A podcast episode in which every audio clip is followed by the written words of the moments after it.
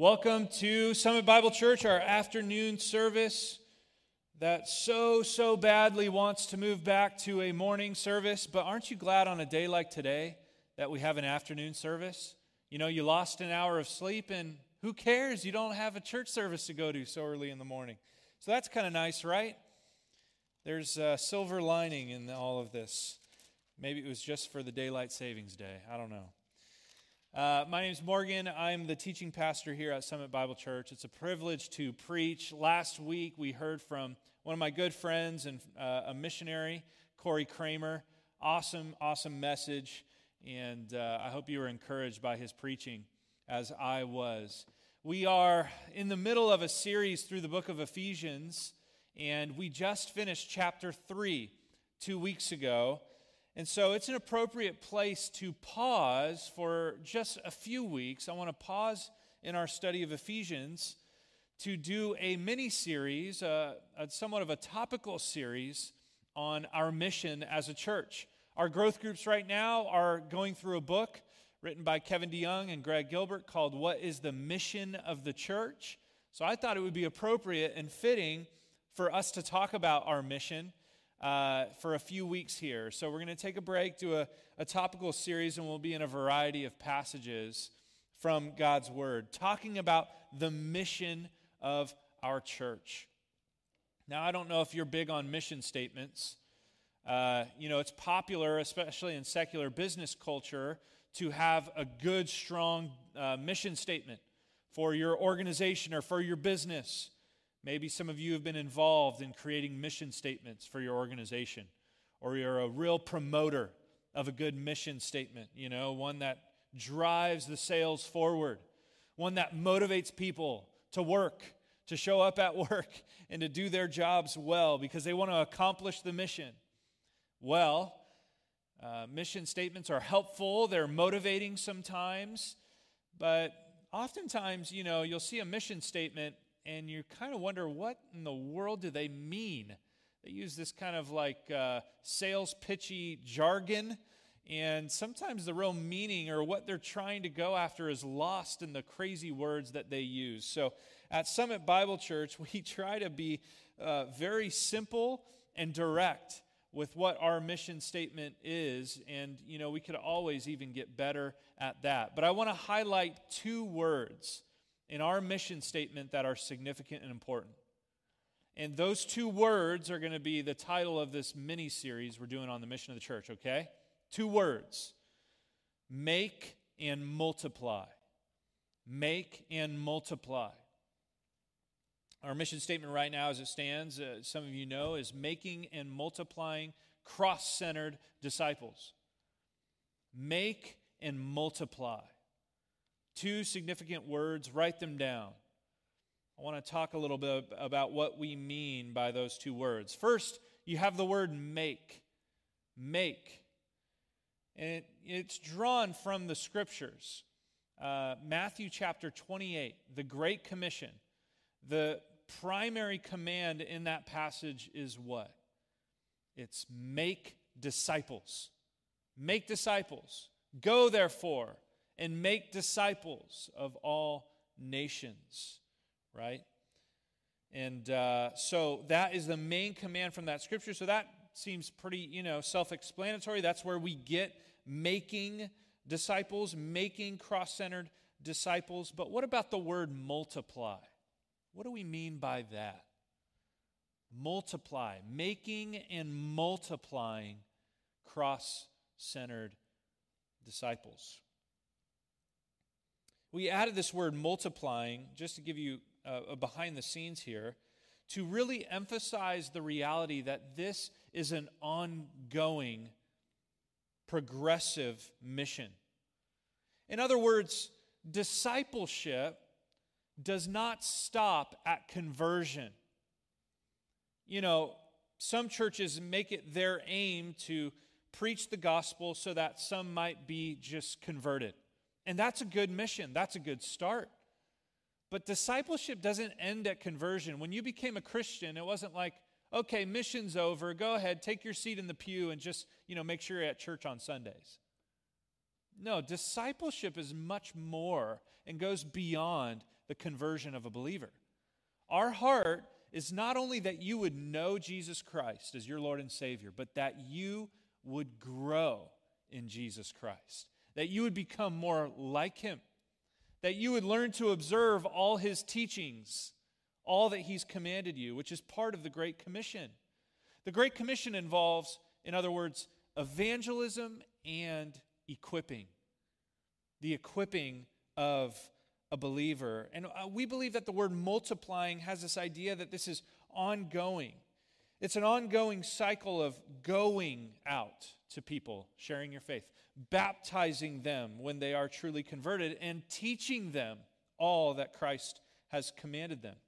So it's, it's a process, it's a cycle. You hear the gospel, you believe the gospel, you grow by the gospel, and then you share the gospel. And then they hear the gospel, they believe the gospel, they grow by the gospel, and they share the gospel. You see my point? Rinse and repeat. it's ongoing. This is multiplying. And of course, the natural um, result of just being faithful to this mission is multiplication, numeric growth, and spiritual growth. We're not afraid of either. Numeric growth and spiritual growth, to grow both deep and wide. That's the result of a church that is committed to this mission, making and multiplying cross centered disciples. So, it's good for us to be reminded of what this mission is. It's good for us to, you know, every once in a while stop and get recharged, motivated to go out there and accomplish the mission for the glory of God. And so, for the next couple weeks, we're going to do that. This week, we're going to look at the motivation for evangelism. Next week, the title of my message is Be a Bringer. Be a Bringer.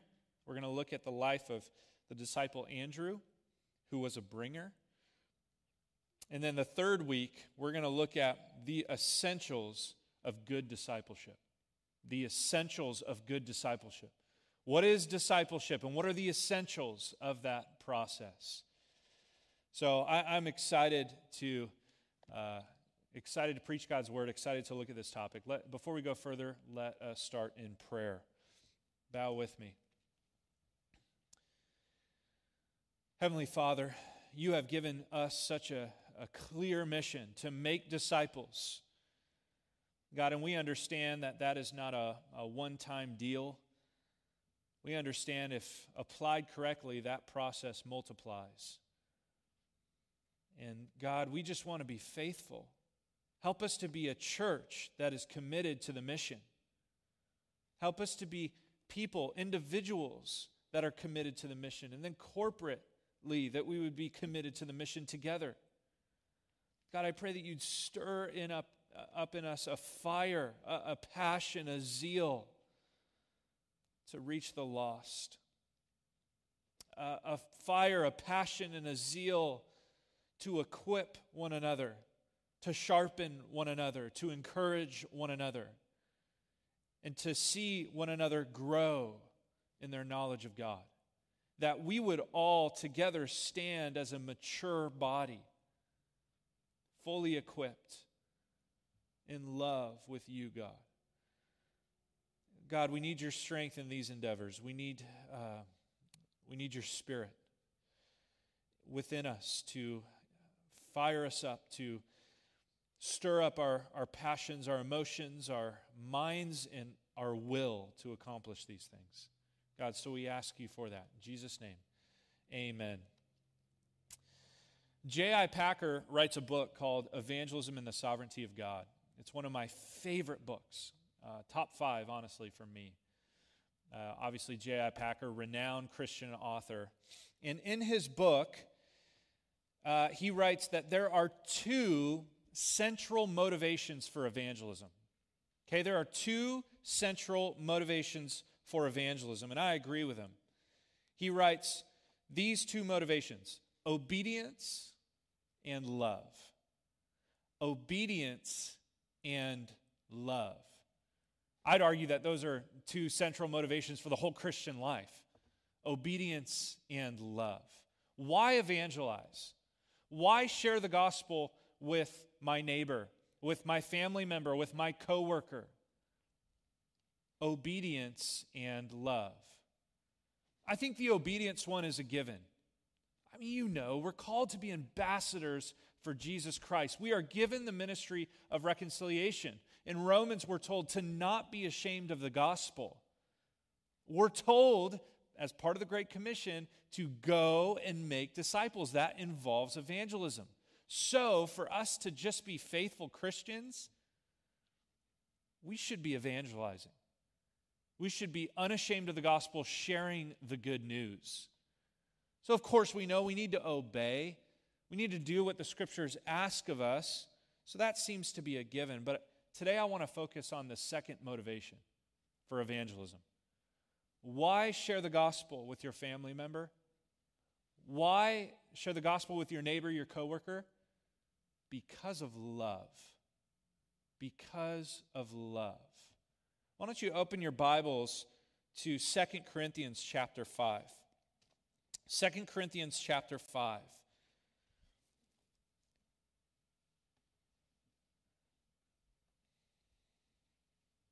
I want to point out two verses in this chapter that are familiar probably to you.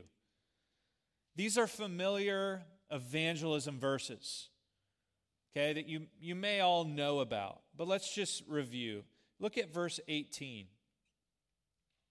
Verse 18, 2 Corinthians 5:18, Paul, an apostle is the author, he writes, "All of this is from God." All of this being our salvation in summary. All of this is from God, who through Christ reconciled us to himself. We talked a lot about that in Ephesians, didn't we?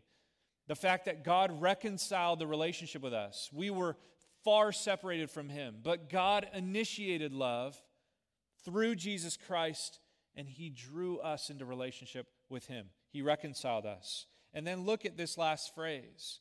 And He gave us the ministry of reconciliation.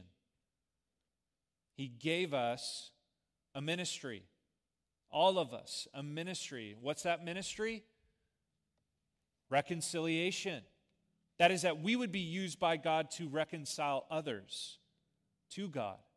Be an instrument, in other words, of reconciliation. Now go to verse 20. This is probably a more familiar verse evangelism. Okay? It says, Therefore, we are what? We are what? ambassadors, ambassadors for Christ. God making his appeal through us. We implore you on behalf of Christ, be reconciled to God. What is an ambassador? An ambassador is a representative of the king. And so an ambassador goes into a foreign land or goes to a group of people, and his job is to represent the king. And so, do you think an ambassador will talk about the king? Yes. Do you think an ambassador will point people back to the king? Do you think he will exalt the king? Do you think, in order for him to be a good ambassador, a good representative, he's got to honor the king with his words, with his actions, and so to represent him in such a way that is honorable before people? That's the idea of who we are. We are ambassadors. We represent a king. And who is our king? Jesus Christ. And so we talk of Jesus. We look like Jesus. We walk like Jesus. We point everyone back to Jesus. That's, that's our job description. That's part of our identity. So there are fundamental truths here you can go to this next slide. There are fundamental truths of evangelism that I'm just going to draw out of these two verses. First of all, write these down. Evangelism is a gift with responsibility. Evangelism is a gift with responsibility. You were given the ministry of reconciliation. You were given a stewardship. You were saved by the gospel. Therefore, you have the gospel.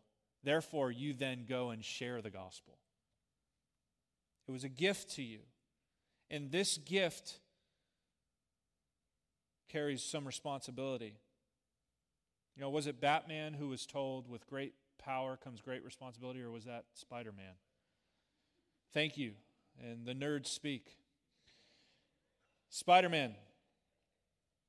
Well, the gospel is a message with power, isn't it? The power to save. And with that message comes great responsibility for you to share it with others. Secondly, evangelism is in our DNA, it's part of our identity. We are called ambassadors. That's your title, whether you want it or not. you are an ambassador of Jesus Christ, a representative for the King. So that implies, obviously, we must talk about the King. We must represent him wherever we're at, in our workplaces, at our schools, in our neighborhoods. It should be pretty obvious to neighbors, to coworkers, to family members who it is we represent. Don't let a neighbor be confused about what you are. What are you? You strange human being. You, you mow your lawn meticulously every Saturday. You're so nice to people. Are you Mormon? You know, whatever else comes with that. No, no, no. It should be very clear. I'm an ambassador of Jesus Christ. I represent the gospel of Jesus. It's part of our DNA. Number three, evangelism is effective. Evangelism works. this is the process by which God designed us to, to, uh, to do and to make disciples. Uh, God doesn't just zap people from the sky, He, he gave us a mission to accomplish, and God works through that mission. Look at uh, verse 20. God makes his appeal through us. It's effective. God works through us in evangelism. He works through his word that is spoken by his ambassadors to seek and save the lost. Number four, evangelism is a strong appeal to the will. Evangelism is a strong appeal to the will. Look at what Paul says. We implore you on behalf of Christ. We urge you. Listen, evangelism is not just, you know, the passing along of information, like you're some kind of robot or computer. You know, some people are, you know, just like satisfied. Well, I, you know, I handed him a tract, or I recite the gospel really fast before, you know, he exited the line and exited the store. No, no, evangelism is, an, is a strong appeal to the will. I implore you on behalf of Jesus Christ, be reconciled to God. I urge you. There's passion behind these words. Number five, evangelism fundamentally is sharing the gospel message. If you hold a big sign on the corner of, you know, some popular streets that say, God loves you, you're not evangelizing. Evangelizing is sharing the good news of the gospel. Yes, God loves me, but how did he display that love? The display of love was that he gave us a Savior, Jesus Christ, who died on the cross in our place, who was our substitute, who was the perfect sacrifice, and he rose again from the grave, conquering sin and death. He's the only way to heaven, He's the only way that you can be forgiven. We must share the gospel. Evangelism is sharing the gospel message. That doesn't mean, you know, that handing out a tract that has the gospel on it, that's part of evangelism. Um, it doesn't mean that, you know, maybe if you're holding a sign like that, maybe that's a means to evangelism. Maybe somebody goes up to you and says, How did God love me? Wouldn't that be like, that's like putting the ball on the tee for you to hit it out of the park. But that is not in and of itself evangelism. Evangelism is sharing the gospel, speaking. You know, it's that famous saying, whatever preacher a long time ago said it, you know, share the gospel, use words if necessary. That's not evangelism. Evangelism is speaking, sharing the gospel, it's sharing the good news. So these verses help us to kind of understand what evangelism is and the duty of evangelism. But these verses don't tell us what should motivate us in evangelism. And for that, I need you to go back to verse 14. So 2 Corinthians 5 14. Why evangelize? What compels us to fulfill our responsibility? So here we are, verse 14. We're parking here, put on the e brake. We're going to look at this section to see what should motivate us in evangelism. Look at the verse. Says, For the love of Christ controls us. Are you controlled by the love of Christ? Because we have concluded this that one has died for all, therefore all have died. And he died for all, that those who live might no longer live for themselves, but for him who for their sake died and was raised. Point number one be controlled by love. Be controlled by love. I want to just look at that first phrase. It's incredible. The, Paul, the Apostle Paul says, The love of Christ controls us. That word control, sunecho in the Greek, that's a strong word. It could be translated also to seize, to constrain, even to oppress.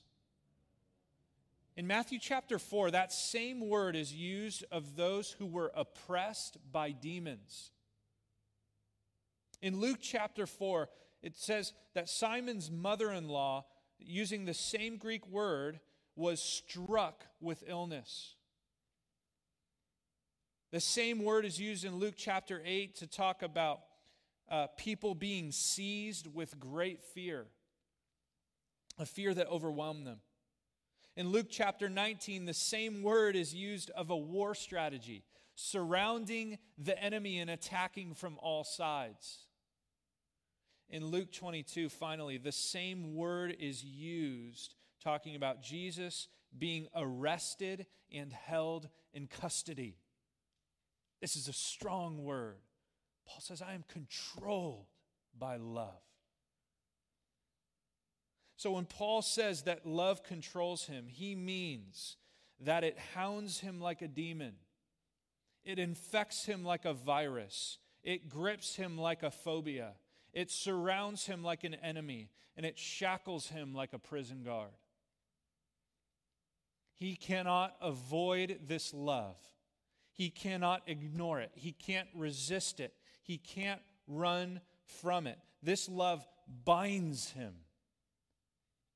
It commands his emotions, it captivates his mind, and it compels his will to evangelize. Wow. What love. When I say to you, you ought to evangelize.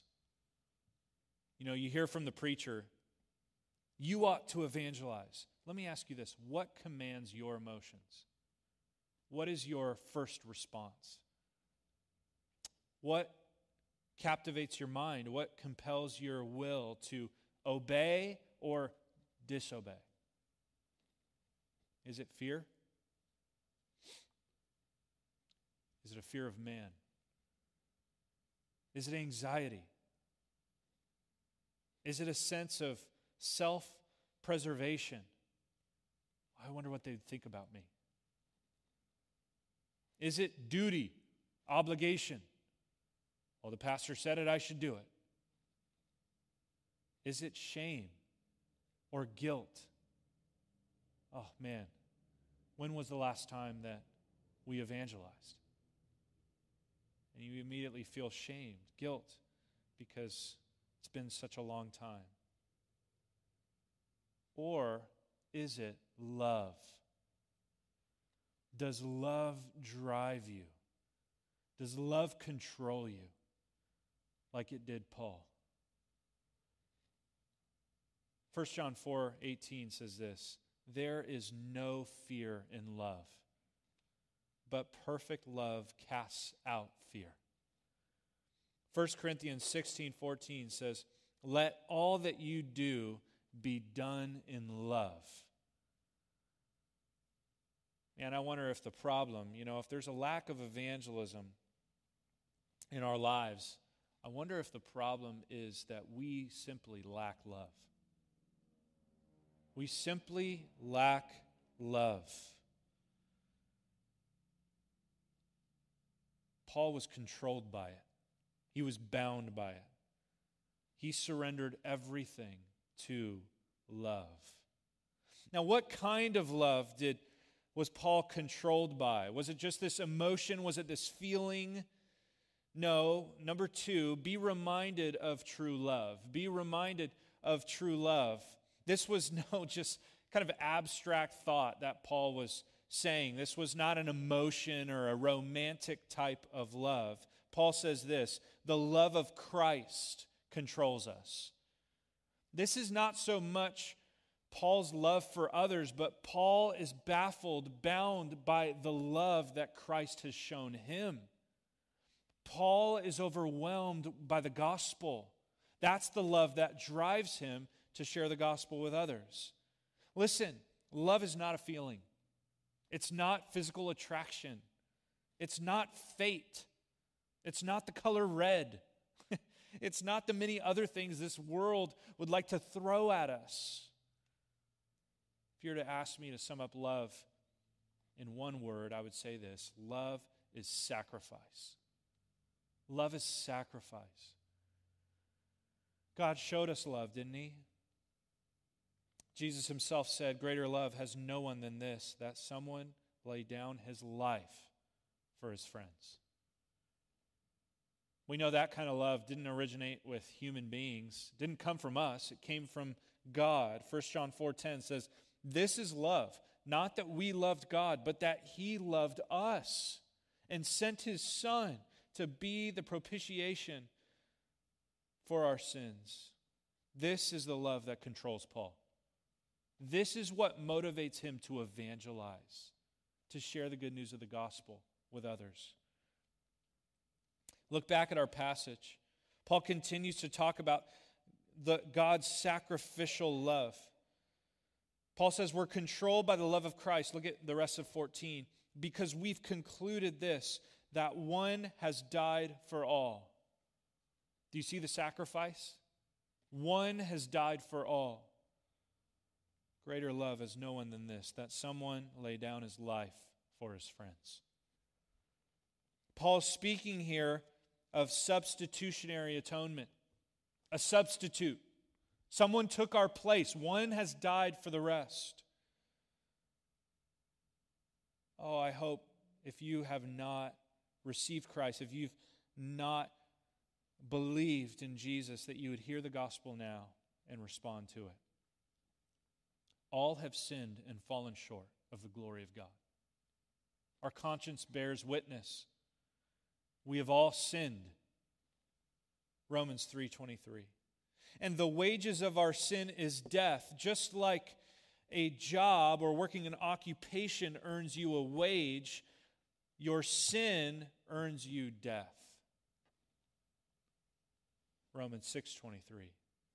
And though you may think my sin is small in comparison to that person, or I'm not as bad as Hitler, the Bible says that one sin is sufficient to condemn us to death. One sin. And if we're really honest, we know we've far exceeded double digits, triple digits, four digits. We have sinned. And here is the beauty of the gospel the glory of substitutionary atonement Paul says it plainly later in his letter in 2 uh, Corinthians 5:21. He says, "For our sake he made him to be sin who knew no sin, so that in him, because of him, we might become the righteousness of God." Jesus, who was spotless, sinless, perfect. He came to this earth and lived the perfect life you couldn't live. And he was obedient to the point of death. He died on a cross. Why? For it to be a spectacle? For all of us to look and go, what a man. He stood by his convictions and he suffered on a cross for them. No, Jesus died so he could take your place. So that the wrath of God that was supposed to be poured out on you and condemn you for all of eternity would be placed upon him. And when he had suffered it all, all of the sin for all of his people, he said, It is finished. And he died. But the gospel doesn't end there. Just as he died, look back at our text. Just as he died, he was raised. He died for all, verse 15, that those who live might no longer live for themselves, but for him who for their sake died and was raised. Jesus conquered sin and death. He rose again from the grave, giving you life, giving you new life.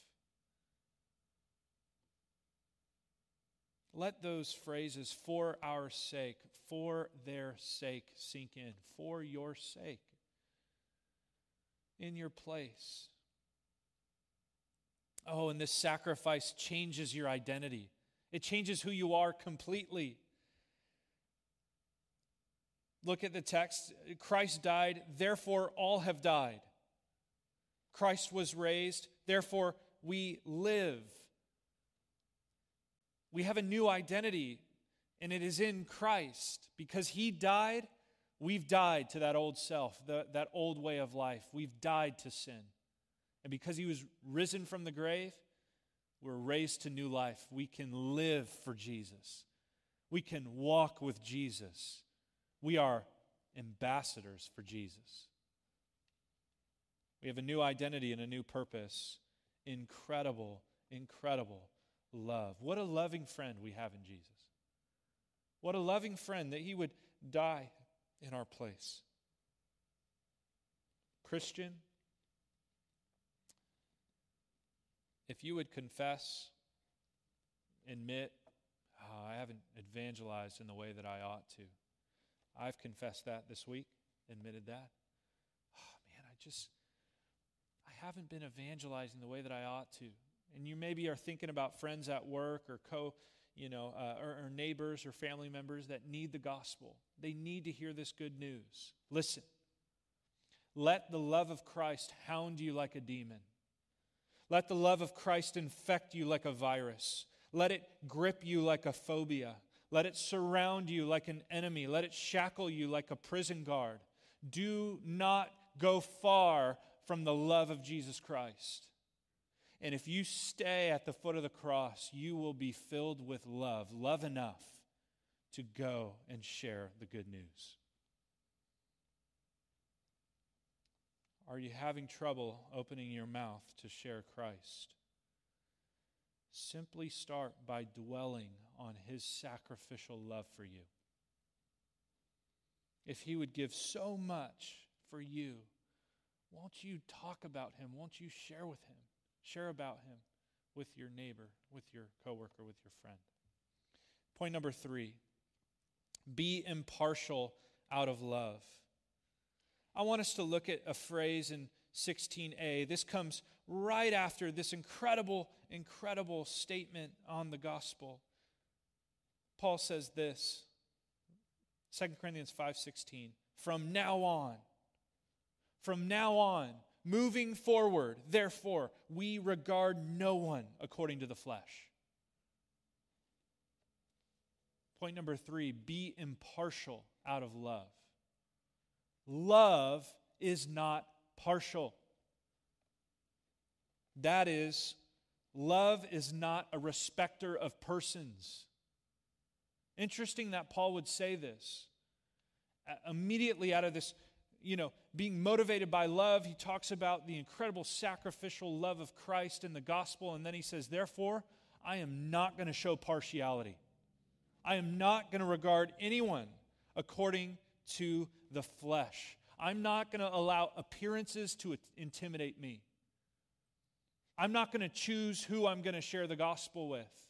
I don't, I'm not a respecter of persons. I don't care what tier of society they're in. I don't care what class they are. I don't care what their ethnicity is. I'm going to share the gospel with all of them. I'm going to go out and be impartial in evangelism. I, I want you to be honest with yourself. Do certain appearances intimidate you? Do certain personality types intimidate you? Do certain ethnic groups intimidate you in such a way that is, I'm not going to share the gospel with them? I think we would all confess at times we've been overcome with some sort of intimidation and fear to evangelize someone just because of their appearance. you look at somebody, you know, in a park or in the grocery store, and honestly, we become a respecter of persons. Intimidated. A wise man once said, in order to overcome stage fright, just picture everybody in their underwear. Wise or foolish, I don't know. I'm pretty confident that's, that's not what the Apostle Paul had in mind when he said, You know, I'm not a respecter of the flesh, okay? I'm not trying to look underneath. Paul would take this silly illustration a step further and say, We look past the flesh and we look at souls. We look at the soul. And to be honest, to be frank, there are two types of people in this world. There are only two. Whatever their color, whatever their uh, social status, whatever their country of origin, there are only two types of people in this world there are the dead and there are the alive. There are those who are dead without Christ, there are those who are alive in Christ. It doesn't matter what they look like on the outside. They're either damned and destined for hell, or they're saved and destined for heaven. So it doesn't matter how much money they make. It doesn't matter the status of their relationship with you. It doesn't matter what they look like. It doesn't matter what they smell like. They have a soul. It's a soul that is in desperate need of Jesus. I know a pastor a pastor was really struggling with this and wanting to cultivate a love for people. So he sat himself at a park, a popular park in his region. And he just sat down and he people watched. He just watched people come in and out of the park. Families. He watched some, some homeless come through the park. Singles, you know, out for a jog, you know, by themselves. A variety of people, different ethnicities. And he did not leave that park bench until he was weeping. He was weeping out of a genuine love for all of these people. He just would look at them, not in their, according to their appearance, but he would look at them and see lost souls. People who are going about their day, and all of them, probably, most of them, if not, do not know Christ. Let love drive us to share the gospel and to not be prejudiced or partial. We need the apostles' goggles, don't we? Would we not be so distracted by our busyness, you know, just accomplishing tasks throughout the week and miss the opportunities where there's a soul in front of us? There's a person who needs the gospel, they need Jesus. God's love wipes away all partiality, and it should wipe away all fear that we have to share. Romans 2:11 God shows no partiality. So be controlled by love. Be reminded by Christ's love. Be impartial just like Christ's love for you. Which begs the introspective question I bet you're asking yourself, I ask myself, this week if we do not evangelize, does that mean we lack love? I got to be honest, this question stifled me this week. Oh, just so ashamed of my lack of evangelism. And I was looking at this text going, man, I don't evangelize as I should. And that probably means I don't really love the way that I should. But the, the reason I don't evangelize is because I don't love the way I should. And, and so I'm just going to wait for it. I'm just going to, you know, conjure up some kind of love and then I'm going to go out and evangelize. It's kind of like I'm sitting around waiting for the gospel cupid, you know, to shoot his arrows at me and to stir me up and motivate me toward evangelism. A friend of mine is an active evangelist, and I'll, I'll just close with this application. He's an active evangelist. He's actually uh, the director of Way of the Master with Ray Comfort, uh, a friend of mine, Eddie Roman. He works at Living Waters with Ray Comfort, right, the great evangelist of our day. Uh, he goes out evangelizing every weekend. And uh, his wife makes sure that he does it because she says that if he doesn't evangelize, he gets cranky. Kind of weird, right? He, uh, so he taught several evangelism classes at our church. And in one of the classes, someone raised their hand. You know, they're totally inspired by what Eddie was saying. And he said, Eddie, how do you cultivate a love for evangelism? How do you cultivate such passion to go out and share your faith with people? Because you do it all the time. It was interesting. Eddie reversed the question and asked this man, Hey, how do you cultivate a love for your wife? And the guy goes, Well, um, you know, I spend a lot of time with her. You know, we schedule date nights regularly. You know, I try to talk a lot about her when I'm, I'm not with her. Tell my coworkers, you know, how much I love her. You know, we, I try to endure through the rough patches. I just try to always remember how much she means to me. He goes, You know, I guess I just make her a priority. Well, you've answered your own question. How do you develop a love for evangelism? How do you cultivate a passion for evangelism? He said, Schedule dates with her regularly. Talk about her with everybody. Endure through the rough patches and make her a priority in your life. In other words, go do it. Go do it. How do we cultivate any love in our life? We, we spend time with the person, we, we interact with them, we talk about them. Well, when, how, why do we think evangelism is any different? Why are we sitting around waiting for, you know, the Cupid to poke us with an arrow and get us excited about evangelism? We ought to just go out and do it. And I was reminded and encouraged about that this week. How can we cultivate a love for evangelism? We got to make it a new habit in our lives and make it a priority to just go out and do it, to be bold and share our faith with the various people that we interact with, and trust that God's going to work in it. I think another thing that we could do, you know, just as way of application, is just to pray evangelistically. Pray evangelistically. In fact, right now, I'd like you, if you're taking notes, I'd like you to write down three names. If you don't know their names, you know it's a store clerk, write store clerk, or uh, whoever else it may be. Write down three names and just start by praying for these people. Pray for their salvation. Pray for an opportunity to talk with them. Pray for your boldness to use the opportunities that you have every day that when you talk with them. And just start by praying for them. Listen, it's hard to not love someone that you're praying for.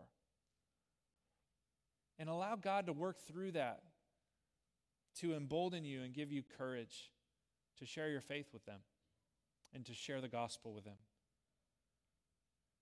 May we be people genuinely motivated by love, controlled by it. May that be the reason we go out and share our faith with people. May God be glorified in our efforts. Let me pray. Father, we are blown away by the incredible love that you have shown us. Oh, we're such wretched sinners. You loved us and sent your Son to die on the cross for our sins. That unconditional, impartial, sacrificial love is incredible. And God, the more that I dwell on that, the more I want to share it with other people. I pray that your love would drive us, it would control every facet of our lives.